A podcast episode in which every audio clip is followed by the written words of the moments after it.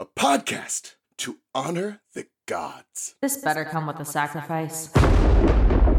Deus Ex Media.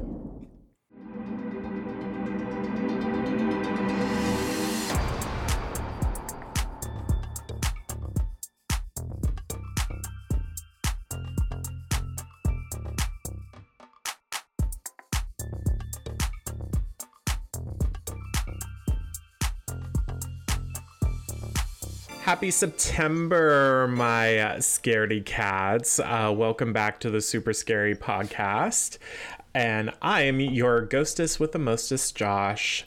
You know the these uh, you know chill mornings that we've had here in uh, Richmond have just really put me in the fall spirit. So I hope this episode also puts you in the fall spirit. And I could think of nobody better to join me today than uh, you know someone from my coven of podcasters, uh, Miss Alex from My Cabbages and Avatar podcast podcast. How are you?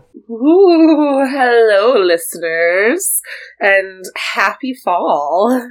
Thanks for having me. It's always a pleasure. I love my fellow Coven podcast member and Ghost with the Most is Josh. Yes. This is going to be so great. Every time I come on this podcast, I have such a great time. Yes. Well, I'm happy to have you back. This uh, particular um, movie, guess what? We're covering a movie. Isn't that great? Um, and it's from A24 before Shock. yeah before everybody gets out their pitchforks and uh you know fire torches yeah we're um, not burning any witches yeah, quite not, yet yeah, not yet um but this movie is from A24 so we're covering it because A24 agreed to all of the demands of SAG AFTRA and the Writers Guild um, strike demands. So we are in clearance to cover it. Um, so I'm very excited to uh, cover this movie with Alex because Alex has been begging pleading. Oh no, uh, we've had many conversations about covering this at some point. So I originally was like, okay, we'll cover it in you know early 2024 because I had some other ideas. Uh, but this just gives look at you, overachiever, yeah. planning out so far in advance. You're such a nerd when you know you have all these things that you want to cover and you're planning out your podcast yeah. content like months in advance. That's wonderful. Right. I I was trying. I was I was doing so well yeah. podcaster goals. I was doing so well this summer. You know the the theme uh i'm kind of pushing out to uh, you know after the strike ends because it was like a classic horror theme and we were gonna mm-hmm. we were gonna cover all the movies just to kind of knock it all out so that i could say i watched all the classics. Now i can move on to other things. Um but uh you know this this movie change of plans. Yeah change of plans. You know things are yep. happening in the world and we're being respectful of that. So um, we are covering uh, the witch today which is uh, you know one of alex's favorite movies from what i understand. Absolutely. This is in my top five films of all time. Uh, this is not this film is just like not limited to me um, just to scary movie realm. I of course watch it every October, but I also, you know, in this modern era of digital film, it's like like which is a huge aspect, you know, of the writers' strike that and SAG AFTRA that we're supporting uh, in the digital streaming and all of that, where you can just go and like see your TV and like talk into your remote and be like, "Find me the witch." It will play it on whatever platform or give you like, oh, here are like the four different apps you can watch or buy it. I actually own a physical copy of this on Blu-ray. Oh like, wow! That's how much, and I and I uh, definitely maybe for a bonus episode can like watch the actual like special features and go into it to see if there's any extra tidbits. But yes. there's just so much to break down in this film that I find something new every time I watch it. So Yes. It's like an onion. We have layers. we have layers, layers. And uh, even though this is an hour and a half movie, it is definitely a slow burn. So if you've such never... a slow burn. Yeah. So if you've never seen it before, just uh, be warned. And also, spoiler alert for the rest of this episode. So now that we've covered all of that, um, you know there there was a lot of firsts for this movie. Uh, it was directed by Robert Eggers in his directorial debut. One of my favorite, also like this film cemented him as like one of my fave directors. Yes, uh, up there in my pantheon. Yes, and um, what's great about this is that Eggers actually grew up in New Hampshire, from what I understand, or at mm-hmm. least the New England area. He was very interested in history of the area as well as witches. And um, so he wanted to make this movie as historically accurate as possible. Um, so he was working with a lot of British and American museums to really find yep. out, like, really kind of nail down what it was like in, you know, the 1630s. Um, he also cast the roles primarily from England so that the accents were, you know, as authentic as they can be uh, for it being uh, filmed and released in 2015. But yeah, so like few things. First on Robert Eggers. Um, he's also he's had his list at this point in time in terms of his filmography is very small. So the Witch was his first film, then there's Lighthouse, and then the Northman. Um, and I also own the Northman digitally. Um, but the, all of his films are incredibly cerebral and like his uh, what I feel like are some aspects that set him aside as a filmmaker that for someone who's only done 3 films like he his attention to historical accuracy and his filmmaking method methodology is just so incredible and it will take, you know, longer to do these things, but he refuses to cut corners. Because of that, it comes through in every aspect, like the script, the production design, the costumes, the way the actors are just like coming across on film. It's all incredible. It's a masterpiece. Um, and that's what all of his films are. Uh, so that's my plug for Robert Eggers. And then in terms of like the set, like when they are filming this movie, like his attention to historical accuracy, you know, he wanted to film in New England, um, wanted to like get all of the things that he could to make it as accurate to the 17th century New England as possible. But because of like weird leasing and production stuff like in cost they had to actually end up filming it on like in canada and they were super super super remote like probably more remote or just as remote as this family was in, yeah. in 17th century new england when they get excommunicated from their little village yeah. which is how we start this movie Um, another thing I enjoyed about this is that he uses a lot of natural lighting and literally only lit candles for lighting. So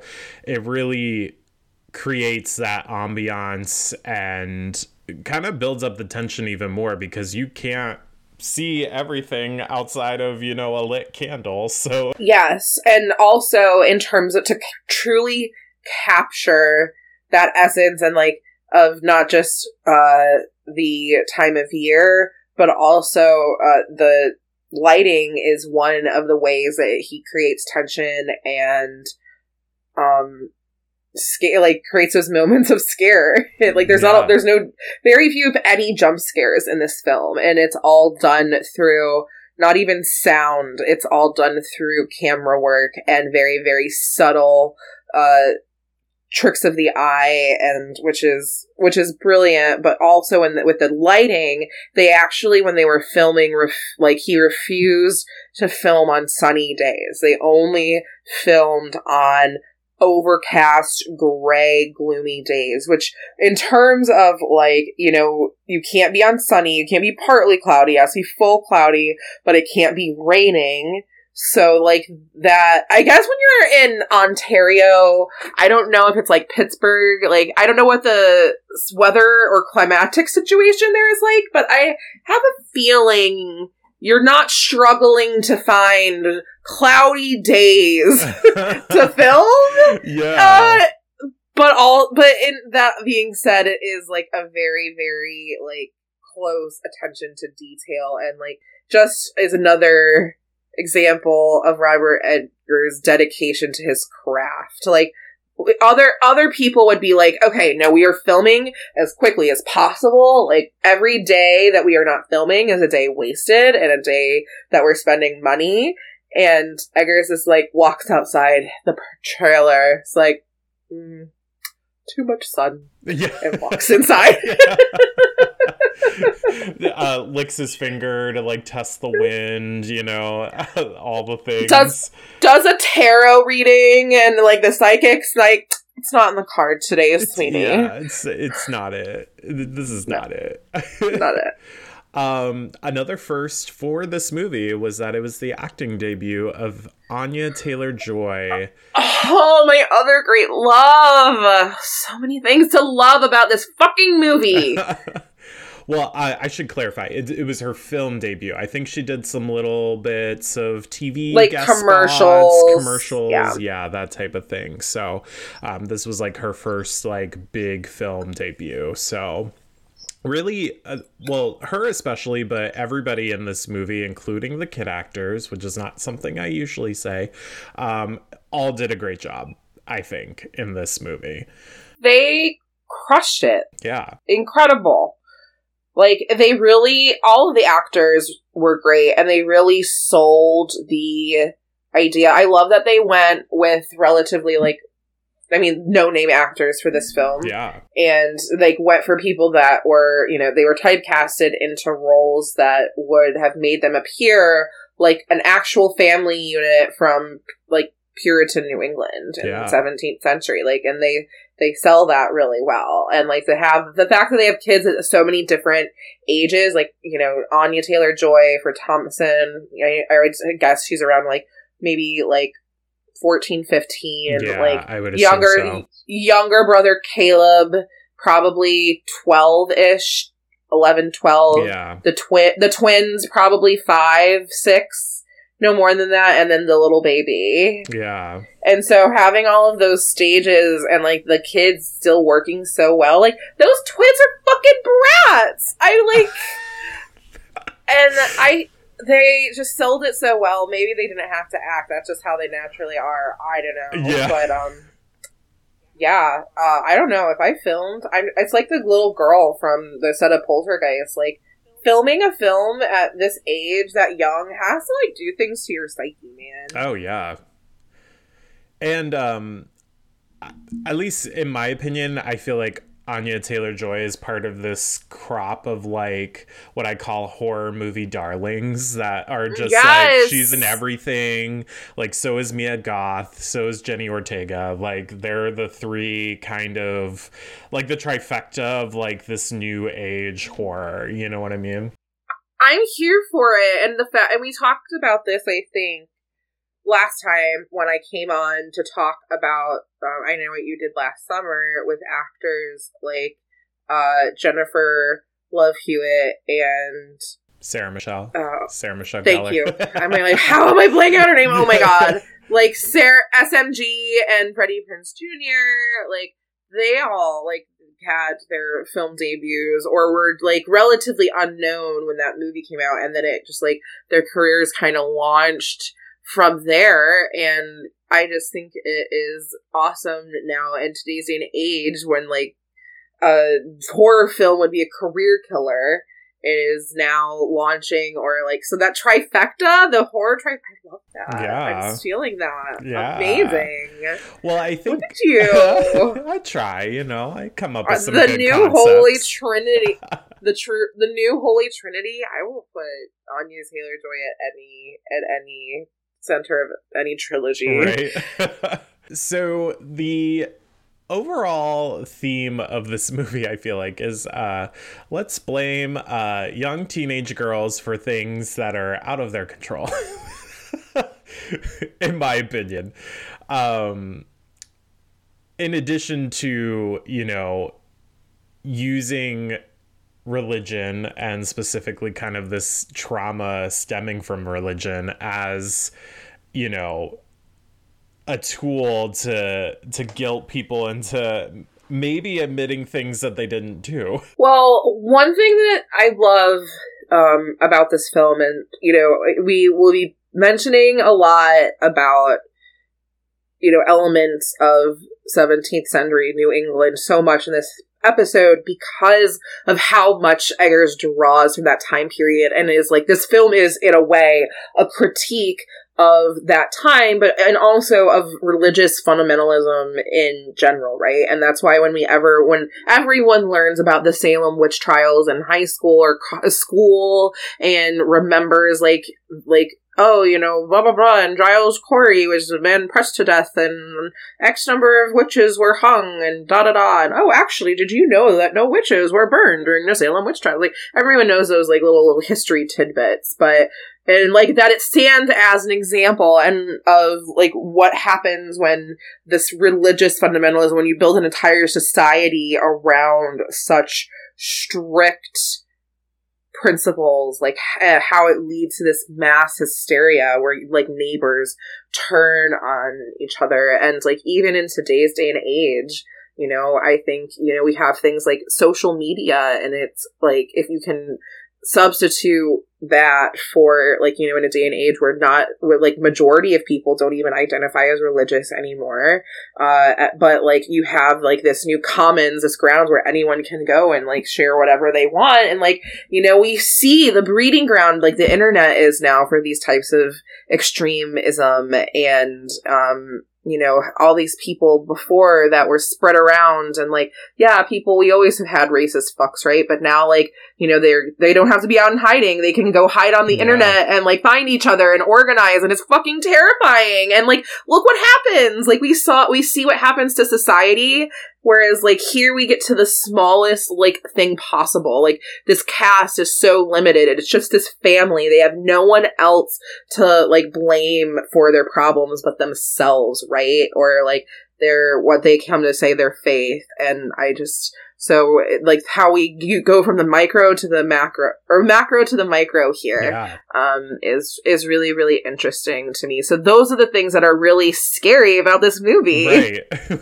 because really the the the witch doesn't be uh witching until kind of well she she pops up throughout but like it's not a whole Yeah. lot of you know witch things happening and honestly at the end it's really kind of black phillip slash i guess you could consider him like a form of satan in a way oh i mean he is but He is, and that is like kind of the reveal of this film, right? Is like it, it's not the witch that they're like this scary, like this other thing that like all these fears is like like you know the t- temptations and the sins that they like are part of their faith that they have to put into like this image of the devil or like the witch right? Like to them it's like the the witch that they've been blaming like the that stole their baby that like killed caleb all of these things. And reality black Phillip is the one that's been doing it this whole time. Like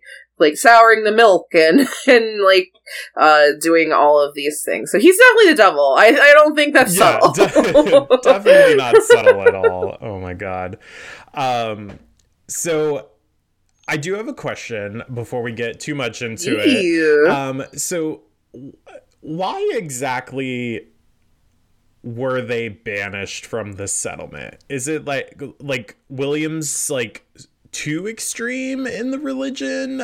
And they were kind of like, eh, no, like you're too much, or yeah essentially that's my understanding is basically like there is like a like so puritans you know they follow a very very strict set of religious codes right like when we're thinking about who this group of people were like they immigrated from the from england Hmm. to the new America at the time, like escaping religious persecution in England, and they left England because they felt that you know the Anglican church there wasn't strict enough. Like that they like the Puritans were the true faith, and so like they're because they're just so so strict. And then I think yeah, with Thomasin's father William, he was accusing people of not being strict enough, I guess, or like feeling like that they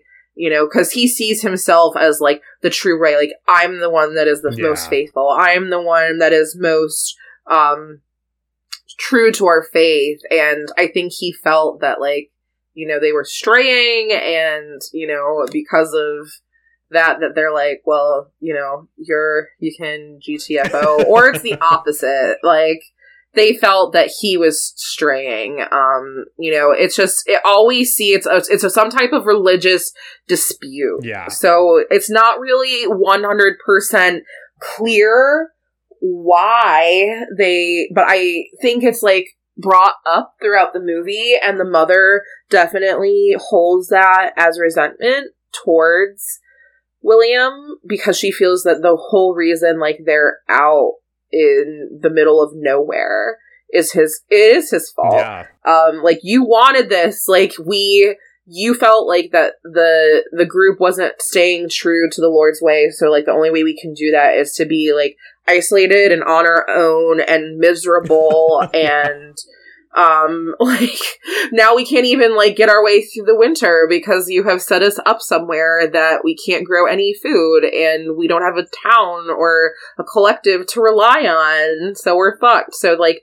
that pit of resentment like and that is something that again is like the, the tr- one of the true horrors or like the whole point of this film is showing how people's steadfast unquestionable faith in this their higher power their their religion whatever it is they're believing in in this case you know you know they're the puritan version of christianity and god and you know casting out the devil um by ascribing to this like you know you and of yourself are your own biggest enemy. Like all of those things all those unknowns that are scary out there in the world. That's why the woods was so scary in um native new england right? Because like there where there was no light there was it was pure pure pure darkness that you like we can never imagine in today's world. And like whereas the town represented safety and also like religious both both physical and you know uh religious safety once you walk outside in that you're all the things in the woods are scary that will both kill you and also tempt you. Like that's why the witches are there. Like the the native uh people that we stole this land from like they they lived in the the woods. Like it, it- walking outside was like certain death for them. And it was also like you were also condemning yourself to a to fate worse than death you know you were going to be condemned to hell.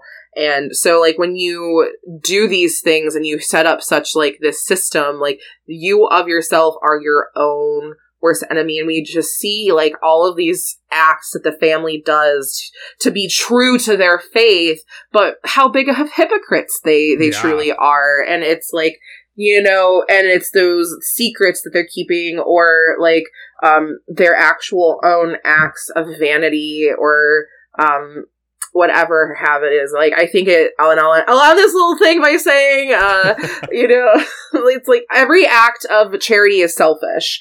So even here right when the father is like doing these things to like you know oh like prevent the mother from uh like going off or selling Thomasin right away right? Or whatever. It's like all these things he's doing is like i'm the father. I'm the one that uh, i will take this responsibility trying to be even keeled right? He's do they're all doing it for their own things. They all are like no we have to act this way or else we're not going to heaven. And i don't want to be condemned like like in that in and of itself is Right. selfish, right? They're like, oh no, we we're doing this to save our Mm. children's soul, our fam, the, the family soul. I am the shepherd. I will do these things, but but truly, like at the end of the day, like you want to get yourself into heaven. You don't want to be condemned. Like that's why you're doing this shit.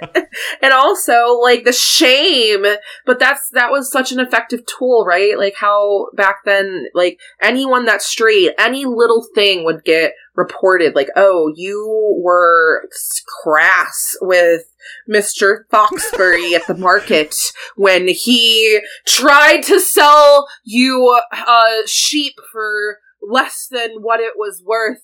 And now, um, I saw that you whispered something under your breath as you were walking away, and I knew it was a hex. So she's a witch, Right. and like, right? And so they like they take these little things of oh, my neighborly dispute. Well, I'm reporting you as a witch, and I'm doing this for the good of the community, right? I'm I'm doing this to save them, and they have to be present the opportunity to confess so they can become right with God again. Um, and I'm doing this as their good neighbor, but like you know, really, it's like nah, you got some grudge and baggage, and you're really mad at them because they did X, Y, Z, and now you want to get like you don't give a fuck that Mister Foxbury got screwed over, like. You just want to see. You just want. You yourself don't want to burn, so you want uh, someone else to burn instead. like, and that and that tattling of calling people out and keeping the whole group in line is what works so well. Yeah. so And it's also a way to keep the spotlight off of yourself, right? Because I exa- yeah, there you go. Yeah, because I feel like the mother Catherine does that a lot with Thomasin, which oh my god, Homegirl is set up from the beginning by having sin in her fucking name, but that's oh,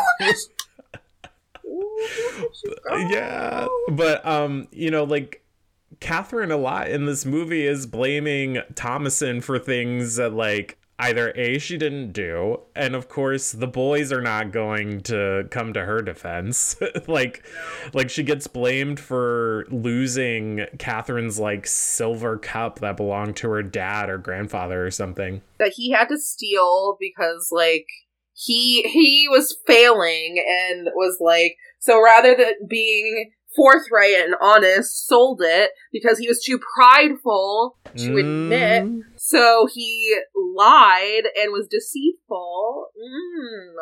i guarantee you the se- the seven original sins i think uh, are going to crop up a lot in this movie. You don't And- say. uh-huh. Yeah a little bit and, and the crazy thing is that William the father just uh, when Catherine's like really berating Thomasin about the silver cup, he's just kind of like, "Oh no, she didn't do it. Don't blame her." Like just kind of like is kind of brushes it off, but like doesn't actually fess up until way later in the movie.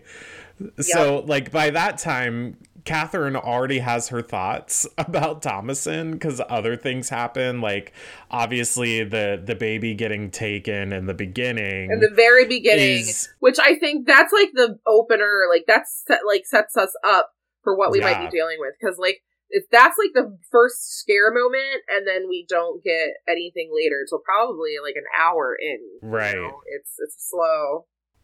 Yeah, it's a it's a very slow burn, but that opening scene I feel like uh captures your attention enough to be like okay, what's going on? Like blah blah blah, but like obviously you see the the witch later in the movie like using the poor baby's blood to like make her I guess young or something. Uh, It's kind of similar to Hocus Pocus a little bit if we're to compare it to something. Um but yeah, but by by the time that Catherine even learns that like the silver cup was actually William's doing, she already has her thoughts about Thomasin being, you know, the sinful little bitch, basically. or slut, I think she calls her at one point, right? Like And I think um you pointing out the fact that she has sin in her name is really, really poignant because like for her, she's the embodiment of original sin, Right. right? So when we're looking at the Old Testament, like you have the story of Adam and Eve, really that's what this family is doing. They're just like Adam and Eve trying to, you know, strive for salvation and, you know, like living in this paradise and then Eve being tempted and eating the apple and now and all throughout Christianity and history, like, you know, women have been seen as like these sources of sin and evil and lustful uh temptation.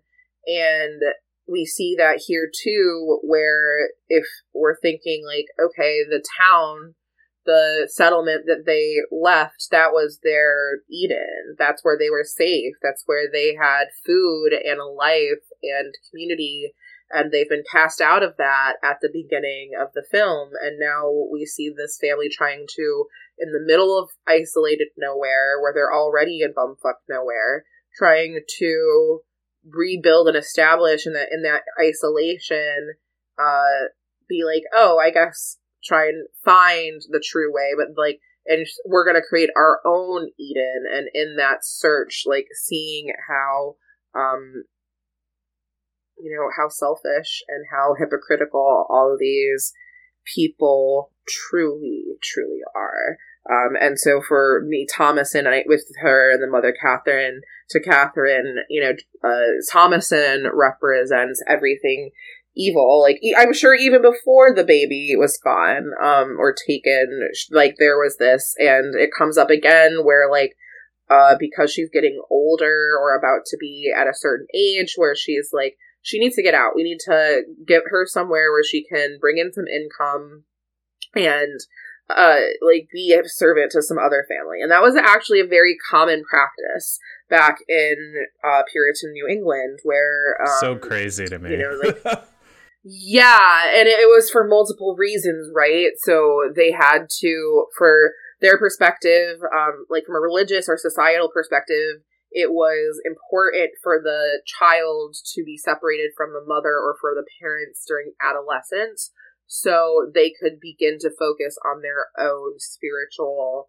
journey, right? Like they cannot, because that attachment to the mother and that love is seen as, you know, literally competition. Like, no, your first love should be God. So if you're loving me more than God, then uh, that's a sin mm. and you hmm. won't get to heaven. So for your salvation, you have to go do this. Uh, so it was like for them, they justified it with this moral, this moral um, way, reasoning or line of thought. But then you also look at it from a survival perspective. Like once you get to that age, like you are a mouth to feed um, and you um, we where resources are very and capital are very limited and like the littlest mistake will like kill you when it come winter time like you have to like literally be thinking about what it is that we're going and people were also capital.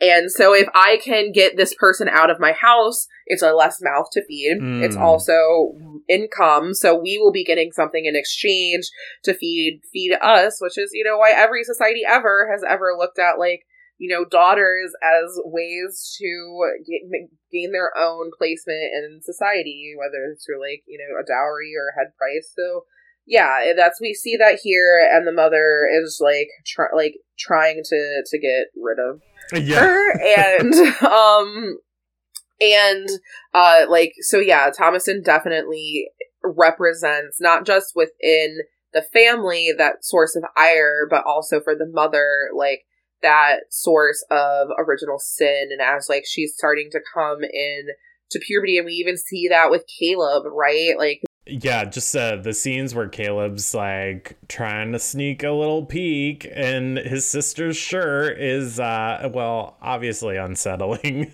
um, but you know, it's he's coming of age too to a certain degree because I'm assuming he's like 11 or 12. So, you know, boys are are you know, disgusting in that way as they grow up too. So, you know, and, and when the parents are having that discussion in the bedroom, and one thing I thought was funny was that the mother was like, Caleb Thomasin, are you sleeping? And they don't answer, so she just assumes that they're sleeping, and they continue to talk very loudly about how they want to get rid of Thomasin and how like they notice that Caleb is like sneaking the peaks. So she's like, let's just get rid of her because that'll kind of solve all of our problems. Yeah. All of our problems. Yeah.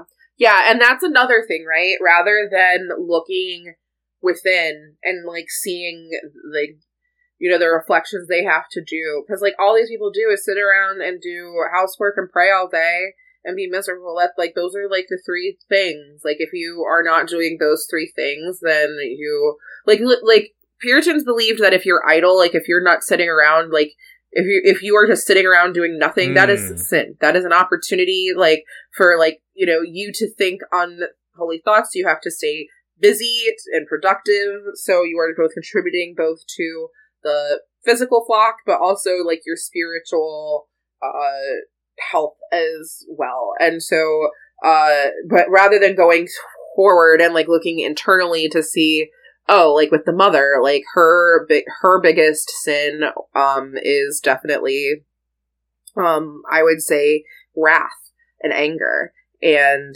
um, she um, takes that out on Thomasin rather than looking into herself and saying, "Oh, I have a problem. I need to love my daughter. It's not her fault that we're in this situation. I need to be a better mother and you know fix my own problems. Like they are like their own source of of downfall. Like them leaving the village has right. nothing to do with it, right? But also like i'm i'm assuming that since william was kind of like the head of the household they can't really take their anger out on him necessarily so by by that logic i guess like thomasin just becomes like a punching bag for everybody. For uh, for for all of for, everybody. for any kind of sin really because they like blame her for all the problems including like you know blaming her for Caleb looking down her shirt or whatever, like sneaking a peek or like, oh, the uh, William takes Caleb into the forest, but it's Thomasin's fault. you know what I mean? Like it's it's wild to me. Right, and I think that's all done purposely to show that like you know every single action like the world even before at, like the moment that she's born is against yeah. her and blaming her. Like again, like they from their beliefs, right? As soon as a daughter is born, they're like, oh, she's Eve. She's a, women are the source of original sin, and from that stems like the entire role and of women within their society and like their worth and uh so like you know we see and it's that's why it's so heartbreaking to watch like Thomasin do everything she can to try and be right. a good daughter, you know, and we see like the twins getting away with shit and the mother yells at her for not keeping them in control or like and like so and we see it happen right in front of the mother. Like the twins are so brass that they're like oh blah blah blah blah blah. Thomasin did this. Uh, she's a witch. She's a witch. She's a witch. Um, even though it was like the little girl that was like pestering her, like the the, the little twin pestering um Thomasin and like telling her about and she's like, You're the one that's the witch and blah blah blah blah blah and like so she she leans into it, right? She's the source of everyone's problems, uh, like from the moment this movie starts and from the moment she's been conceived. So no matter what she does, like she is condemned, and that's kind right. of like what they believed right. too, right? I believe I believe Puritans like the whole thing is you don't know who's going. It's predestined. Like they are like it's already written down. God already knows who's getting in and who's getting out. We have no way of knowing. And doesn't but so the only thing we can do is to all be holy and save everyone and through those actions like we may we might be saved. Um yeah, and so here it's just like no matter what Thomasin does, she's still going to have everyone else is um you know salvation and like the the fact that they can't get into heaven hanging over her head. Like the mother like you know was upset with the father William because he like the baby mm, wasn't baptized yeah. and so now the baby can't get into heaven because uh, of the father's but you know, she still finds a way to blame it all on Thomas and like, oh well, you're the one that lost the baby, so the baby can't really get into heaven because of you. I can kind of uh, uh, just a smidge understand why the mother is upset that like the baby was lost while it was in Thomasin's care because like she was playing with the baby and then it just kind of disappears. So like by that logic, you know, you weren't there, you didn't see anything I could see how you could blame Thomasin. But blaming her for everything Yeah. else Yeah. is uh, you know, just uh you know, maybe maybe uh maybe just just give her a little break, you know? Yeah, and like this like Adam Eve, like you're you're damned if you do, damned if you don't situation where like Right. nothing she does will bring her closer to salvation in the eyes of the family. Like the only thing that would I think right this for the mother would be like if Thomasin died, but it's like it's not going to bring the baby back, right? Right. Or all these things like I'm like I'm like what do you think's going to happen? Like she's your oldest child and your daughter, but like what happens when the the other girl grows up? The twin girl, I think like Charity or whatever her little name is something so- Mer- one of the virtues. Mercy. um mercy. Mm, mercy me. She like what's she gonna do? Like i I mean you you like even solving even if thomasin went away like you would still and i think that's the point right? Like because she's refusing to do that internal work like everyone like is externally blaming oh like well arson comes from eve because she did x y y z. So like you know, oh, you're going to hell because of something someone else did, and you're gonna do your best to try and like make up for it. right. Like, of course, you're never gonna get rid of that resentment. and I love that. Well, I don't love this, but I I find it funny, I guess, uh, that the twins are like accusing Thomasin of practicing witchcraft, yada yada, and then the parents just automatically believe them. But then Thomasin is like fighting with the father later, and she's like. Well, you're the one that sold the cup. You're the one that took Caleb into the forest first. And like literally is like using logical explanation to be like, well, Yeah. you're the one that's like actually having sin. So instead of like actually considering her opinion or, you know, her facts or whatever, he locks her, the twins, and Black Phillip all in the same uh freaking barn for the evening. yeah, like you're gonna get punished here. Like, look at them being like these. Like, is this twenty?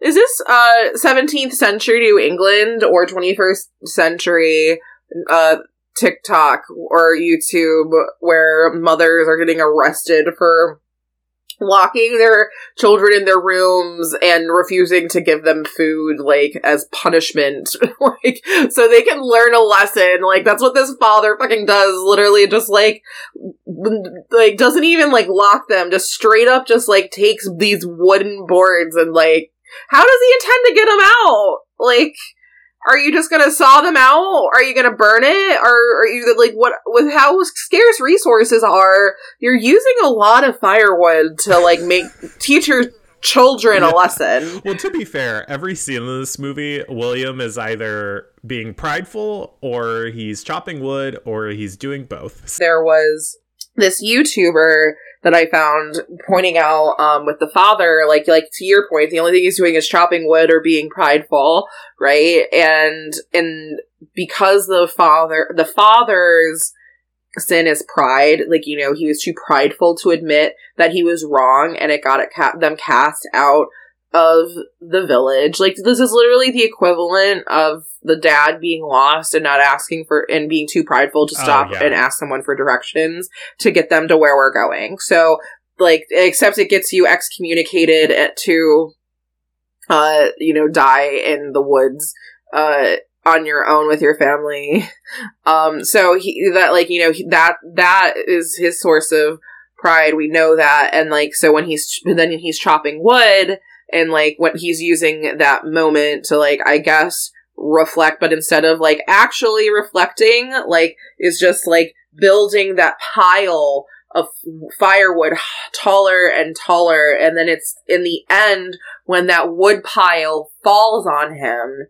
it's literally like he's being crushed by the Yeah. weight of his own sins like that pride that he was too that was too heavy for him to address or actually try and tear down in his life was like eventually got so heavy that it just it killed him so i thought that was really um interesting and, and poignant Similarly with Catherine, we get a pretty like powerful like hallucinatory scene that she has where she thinks that her children have returned to her. Um, but in reality, she's just having this hallucination. Uh, it seems as though she signs over her soul to the devil. I don't know if she actually does that because I don't think it really shows. who the mother signing- or the mother? Yeah, no the, mother, the, I- mother definitely does not i don't think Yeah. Mm-mm. I think I think he tempts her, but she doesn't actually sign the book, right? I don't know. I don't remember that. Um I the only time like the only thing that I I know that he comes out and actually talk. The only person that the that we see or it's implied that Black Phillip, aka the devil, is um tempts or talks to is Thomasin. Right. Catherine has a vision where she sees Caleb and uh, their baby Sam come back. Um, and she thinks that she's nursing Sam, breastfeeding. Um, and in reality, it's uh, it's just a just a raven, just pecking at her titties. It's not. It's uh, that is. Mm, no. Quoth the raven, nevermore. Uh, nevermore shall thee hold and love the child. Yeah, um, I, how does the mom die again? Well, she gets into a fight with Thomasin at Yes. the end after I know that. after William dies, but I think she she uses um like a knife or I think it's technically called a She bill hook. kills, she actually, so okay, yeah. Thomasin, Thomasin, kills yeah. her own mom. Okay, Yeah. Yeah. yeah. So she results to murder. To murder. Yeah, I mean, at this point, Catherine is pretty unhinged, and she's like, I would argue it was all self defense. Like, you know, "Oh yeah, matri- definitely." matricide aside, like, um, it was, it was, you know, literally they drove her to the, to to this and i think that we've talked a lot about them sealing their own fates but like you know beyond i mean the i think wrath was just like the biggest thing for the mother and um that was also her downfall right Yeah. she it was like her anger is and specifically directed at Thomasin um is what forced or is what drove Thomasin to eventually kill her Yeah. um um and then for Caleb his was lust and it was like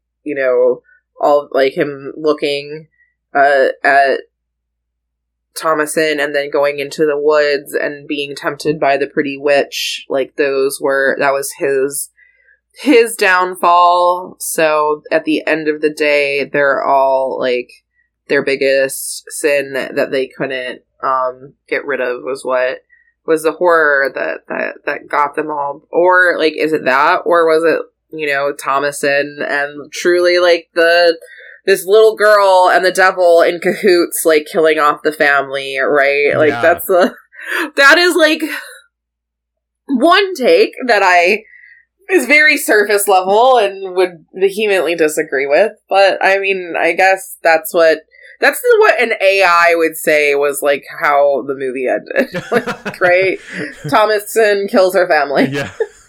It's a very, very simple explanation. very simplified on the surface, Yeah. like you said. But yeah. And uh, kind of going uh, back to your Adam and Eve point, like Caleb even like barfs up an apple at one point. yes Yeah. at the end the Mhm. poison apple Yep. You got it. You got it. You got it. Yeah. I'm not a very religious person, but I was like, "Oh, that's uh that's pretty on the nose."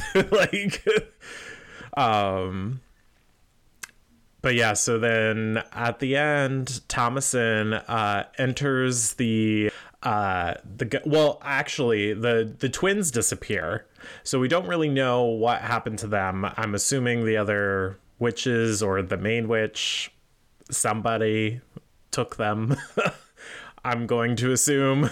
Yeah so they're gone. So Thomasin is basically alone at this point and she tries to get black phillip to speak. He doesn't at first but then he's like um something about like what what do you want to know or do you want to live deliciously or something like that like all the things do you want to live deliciously like i don't know what they did but the person that they got to voice black phillip they have an alternate like side hustle in ASMR oh, yeah. YouTube. They have to. Like that voice, that voice could make me do anything. Like, ooh, like go steal like your like life fortune and give it to me. Oh yes, Daddy Black yeah. I'll do that. Sure. Yeah, sure. Sure, why not? I'll sign your where do where do I sign? Yeah. well, um, you can sign in this nice little book that Thomasin also signs in.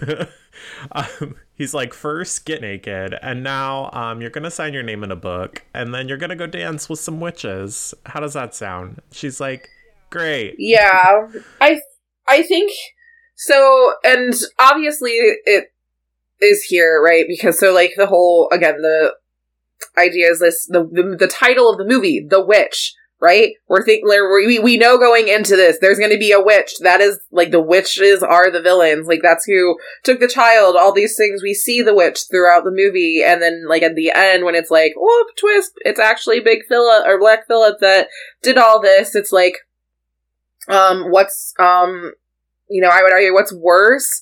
Uh, than a devil you don't know, like a devil mm. you do. And so we see that all come to fruition here. But what I find interesting is like, so we always thought like, oh, and like, you know, back in the day, Salem witch trials, like, you know, we had, uh, Cotton Mather, who was like the preeminent, like, witch hunter and pro- proselytizer back in like, you know, Puritan England, wrote a whole pamphlet. And then we had the, um, I think it's like the Magnifica Mal- or whatever. Yeah. It's like the like the Devil's Hammer, like this huge like pamphlet that came out in like this like 16th century England or Europe about how we can get rid of all of the witches and like the temptations of the witch and the devil and it's like but the actual witch witchcraft like into like the modern sense and like anyone that's ever like truly identified as a witch none of them worship the devil. Satanism is a completely separate realm, and so when I find it, I laugh in the face of Christians or just anyone nowadays that are like, the witches are devil worshippers. It's actually, we don't believe in organized religion, and the Satan is a Christian, uh, Western Christianized construct that we don't even believe in. So how can we worship a thing that you tell us that you believe in and but we're not Christians? This doesn't make any sense here. Someone help me out. Um so here like we do obviously have the like the devil is real. He's the villain. Like he's in cahoots with witches. They sign the book and it's like what comes to be the only escape for Thomasin, right? She can either die, she's already killed her family, or she can join up with these guys and like live a life like have her freedom that she's always yeah. wanted. Of course she's gonna make the choice. I would have signed over my like if I had the choice of being accused of a witch worshipping the devil or being a worthless nothing in Puritan England, I would have chosen the devil in his book.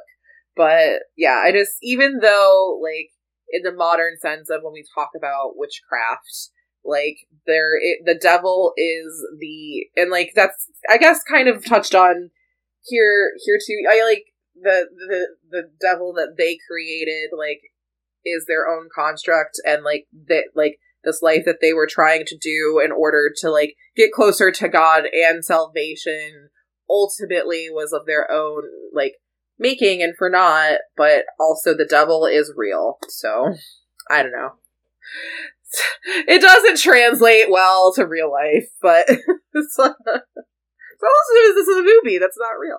Uh, kind of going back to your point about like witches' relationship to the devil, like you can really tell, like even in like I said about Hocus Pocus, like there's a lot of talk of the devil and Satan and that too. Like the the the Sanderson sisters are like besties with the devil and like um I guess like Scarlet Witch to a certain extent, the way she's depicted in the MCU, like the you know this Darkhold book that she has, like is associated with um, Mephisto, which is like the um, uh, the Marvel version of the devil. So it's like there's a lot of you know just throughout the years, there's been examples of people misidentifying, I guess, uh, witches as like devil worships her worships her. So absolutely, that's huge. And then ultimately, what it comes down to, right, is like you're not scared of like you know it, it, whether it's in our world or this world, like devil real, devil isn't doesn't matter what this ultimately co- is it's like a critique and a um construct for femininity and the threat of womanhood and like literally just the existence like and i think too this is something that we haven't touched on yet is nud- nudity is another you know big thing in this right. film, right? Uh, the witches are naked the whole time and and going back to the Adam and Eve like once they sinned and they became aware of their nakedness and like God like they requested that God make them clothes and um you know when the film ends and we see uh Thomasin finally like shedding her clothes and becoming naked and like ascending, right? And she's getting closer to heaven than any of her family will ever get. And so like you know, just by existing and the idea of her body and the threat that that poses to people. And so that's the same with, you know, witchcraft, like throughout all of history. And it's not just women, right? There have been men and NBs burned as witches eh, or accused of witches and it's because anyone that was like a threat to the the deviation so like um, you know, back in the day, like, you know, when like they had like the huge witch trials throughout Europe, you know, they were burning people that uh, or women that were speaking out against the social order were, weren't going to classes or you know as like the church was trying to consolidate power in a patriarchal system run entirely by men and they see you know women outside of it who have they're independent they're not married but they are seen as a source of power in the community where people are going and searching out for them whether it's for medicinal or spiritual or you know even political like some of these women's held like sway. And so like just um so that all the idea of like the crone with like the like the cat in the woods you know kind of has credence right? Like like those women's lived on or these people lived on the fringes of society and that's ultimately why they were burned, right? It wasn't because like they were they were doing witchcraft. It's because they were like sources of power that threatened the social order that the church um, was trying to um, maintain. And that's like the same here. So the power what little power, what little agency that these people have, right? Like they've like they're in a new homeland. They're not in England. They're in an uh, in a unhospitable environment where everything from the wildlife and nature to the people that already live there want to kill them.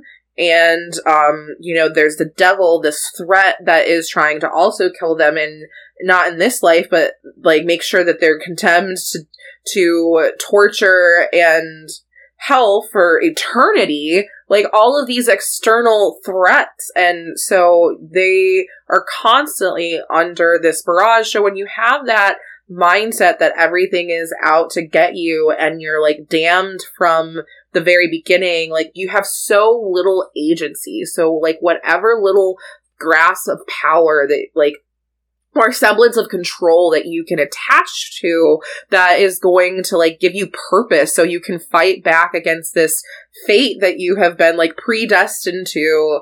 Um like you know you're gonna do that and to and that's the un- to the unfortunate you know, um, downfall of Thomasin as the oldest and daughter and just being a d- girl surviving in, in this, this world. Everyone, they have been torn away. Any, like, the, the family had so little semblance of control to them. Their faith is, and prayer is the only thing that could give them, like, as a shield in this way. And so they use it to literally bludgeon everyone else around them. And it's to their own, oh, to their own detriment. To their own detriment and untimely demise in this case for everyone. Yeah, and and so like that's what I love about and this will, you know, we can start to wrap up here, but what I just really love about the many things I love about this film is like the end when we see Thomasin finally like you know ascending and be partaking in this ritual in the woods from and she's literally shedding herself of everything um, that she has been told her whole life has been what has been good for her and running to the thing um, that everyone else um, around her has rejected and ultimately got them killed right? And like people could see this as like, you know, the ending to a horror movie, like, oh no, she becomes a witch. And for me, I think it's so powerful and beautiful. And it's like, I don't see this, like, I, like, it's, sucks that she only had these two choices. So you really ask yourself, did she really have a choice or was like this the best of the lesser options that were presented to her?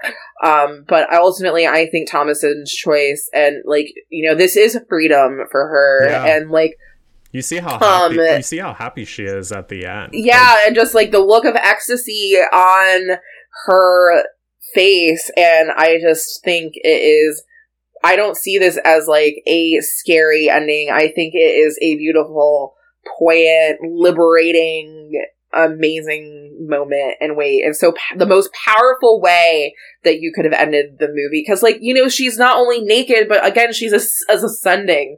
Like all of these people, they're like literally levitating and again, getting closer to heaven or God that, you know, the people that have condemned her will ever be. Um, and the irony in that is so, so, so sweet. Yes.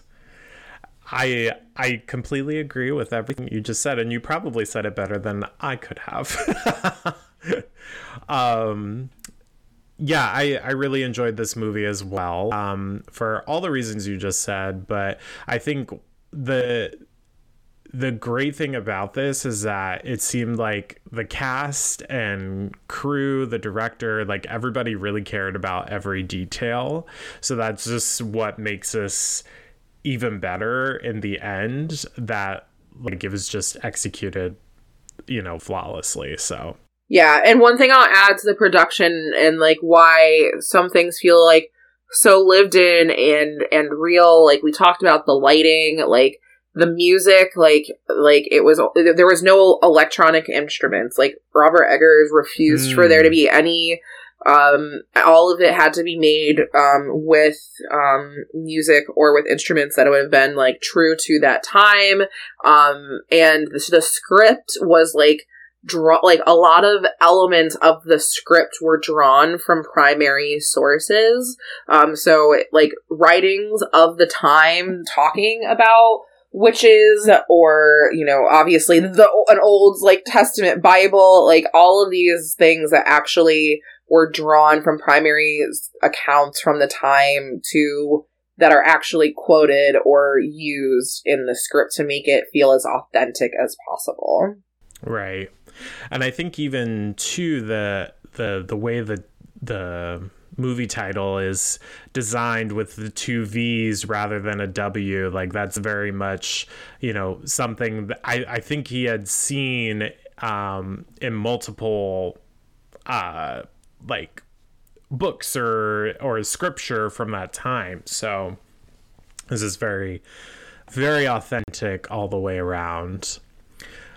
Well, Alex, I have had a splendid time talking about this movie with you. I, I certainly have learned a lot because I don't know too much about, uh, you know, uh, Christianity and religion in general. And um, yeah, as someone, I I just I feel like I really I identify with Thomasin um, and I watched this movie. This movie came into my life at a point where I was really like struggling with my faith and spirituality and you know, everyone still does, um, right? And so for me, like as someone that was raised Catholic or in a like Christian household and like as I got older, like, you know, all these things, like I can remember like and you know, I was so in love with my faith and like I wanted to get as close to God as possible, but all of these things outside of my control that were thrown up and held against me just for being a woman. Like, I remember asking at a youth group meeting we had like instead of like in high school where you put the anonymous slips into a box like ask mm. your sex ed teacher like the anonymous questions about sex uh here it was ask a priest and you asked anonymous questions and the priest would have to answer them and so my question was like why can't women be priests and he was just like so incensed by the fact that anyone would like ask that question and got like visibly irate and was like like women like uh sisters can be closer to to God than priests ever can and it's just so beautiful and way people accept that you don't have to be a priest or uh, a pope the pope to be close to God and it's really like you know it, this and and Mary and this whole thing about like being chosen and blah blah blah and like being the mother of God and closer to God than any man ever could. And I'm like yeah but the end of the day we're close to God but we aren't God. And like God is a man and like right. why is it that why are these things all these way? It's not because God told us. It was because a bunch of men in power back in the day like got together and they're like like, okay, these are the things that are going to be in the Bible and all these other versions of gospels that were written by, you know, off sects of Christianity or women, God forbid, those aren't going to be included. like, we need to make this book and like weaponize this thing of Christianity that can literally harness the masses and give them a version of it that is going to be non-violent and non-radical. So that's who really told you that women can't be priests. And because of all of that, like I really um, bond with Thomasin and like this struggle that I've had like through my whole life of, you know, butting up against systems that I'm told to believe in and put like my entire not just faith, but revolve my entire existence around, yeah. right? The like, but these systems are ultimately built by and for men, and we are the foundation upon which it is built and expected to serve, and um, only to be given a quote unquote salvation that we are told to believe is right and what that we should want. And then here we see Thomasin rejecting that, and so for that that is one other ultimately like all the other things like Robert Eggers as a director, like all Anya's acting, like all of like the historical accuracy, like the fact that the subject matter is a topic I'm very much interested yeah. in. Um, all those things aside, it ultimately resonates with me because I see so much of myself in Thomasin and as a character and like the arc that she goes through in this movie and how I think it's so beautifully like can even though it take is taking place in you know five almost five centuries like you know uh, away from me um from us that it's still able um to like resonate to us to this day in this story. And that's just so powerful and I love how passionate you are about this movie and like all the explanations. It's, it's amazing. I'm so happy we. I'm, I'm so happy we did this together. Please do not apologize. Hi. Hi. hey, look at look at me. Look at me. I am the host now. Thank you so much for joining us, listeners, this week on Super Scary. I have been your host, Alex. Josh, thank you for being my wonderful, wonderful guest. well, um, thank you for taking over this podcast. Maybe you can take over the editing too. That would be happy, amazing. ha- happy to happy to do so anytime. oh my god. well, um, speaking of wrapping up, I think it's a great place to do so. So, Alex, I would love uh, for you to tell the listeners where they can find you on the internet. You can um, thanks again for having me, Josh. Um, this is Alex. I am one half of the show My Cabbages an Avatar podcast. Uh, we are currently on break, also along with our other uh, my movie night. Oh my god, not movie night crew. Uh, Deus Ex Media podcast. As long as the SAG AFTRA strike is going on, we are standing in allyship with all of our writers and actors so we will continue to be on hiatus in the meantime, but it, we have already covered all of Avatar and like the first three books of the Last Airbender. So go check us out there. You can find us wherever you get podcasts, and we are also on Threads and email and um, Instagram. My Cabbage Cast. Um, and email is mycabbagecast at gmail.com. Woo! And um, I feel like I bring this up every time you and Zach are on here, but I really enjoyed the last uh, episode that you did for uh, the. Um, for Avatar: The Last Airbender, where you had James Sie on. It was a true honor. You know, he was incredible, and um, the Cabbage Man himself. I don't think we could have found a better way to end the show. Um, so yeah, or at least that that arc, if rather, the show's not over. We still can't wait to come back to talk about Korra. Um, but until that happens, yeah, uh, we'll always. I mean, until then, like the if the last episode uh right now will and forever be the episode with James Sie and the Cabbage Man, man, I can die a happy person. Right? That's a, that's like talk, a big accomplishment. Talk about like, podcast goals, right? Right? awesome. Well, thank you so much for joining me, Alex, today. It's a pleasure as always. Always a pleasure. And um listeners, you can follow me at Super Scary Podcast at, um, on all the socials and Super Scary Podcast at gmail.com. Please email me your thoughts about uh, this movie and if there are any A24 movies you would like me to cover in the future, because I will need to uh, find a source of uh, movie watching for a bit until the SAG AFTRA strikes end. Um, woo! Woo! Um, so, anywho, uh, enjoy your fall. Uh, join me next Monday uh, for another exciting episode of Super Scary. Bye bye.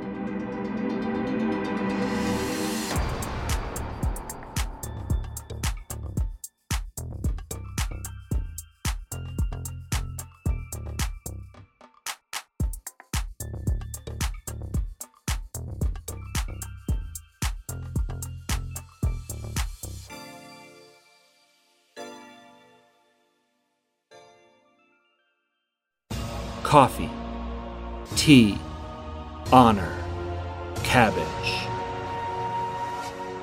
Long ago, the four elements lived in harmony. Then, shit went totally cray when the Avatar attacked. Only the Cabbage Man, merchant of fine cruciferous vegetables, could stand against his trolling. But when the world needed some dank veg, he vanished.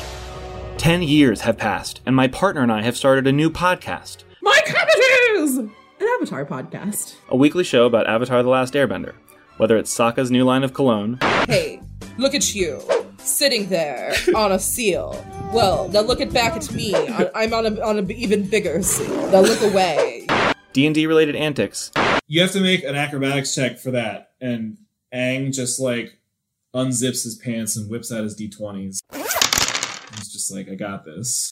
Or randomly breaking into song. Go bending waterfall. We'll stumble our way through the greatest show ever made, one episode at a time. You can reach us at CabbageCast which is our Twitter, or subscribe wherever you catch pod. Rotten cabbages? What kind of slum do you think this is? Deus Ex Media.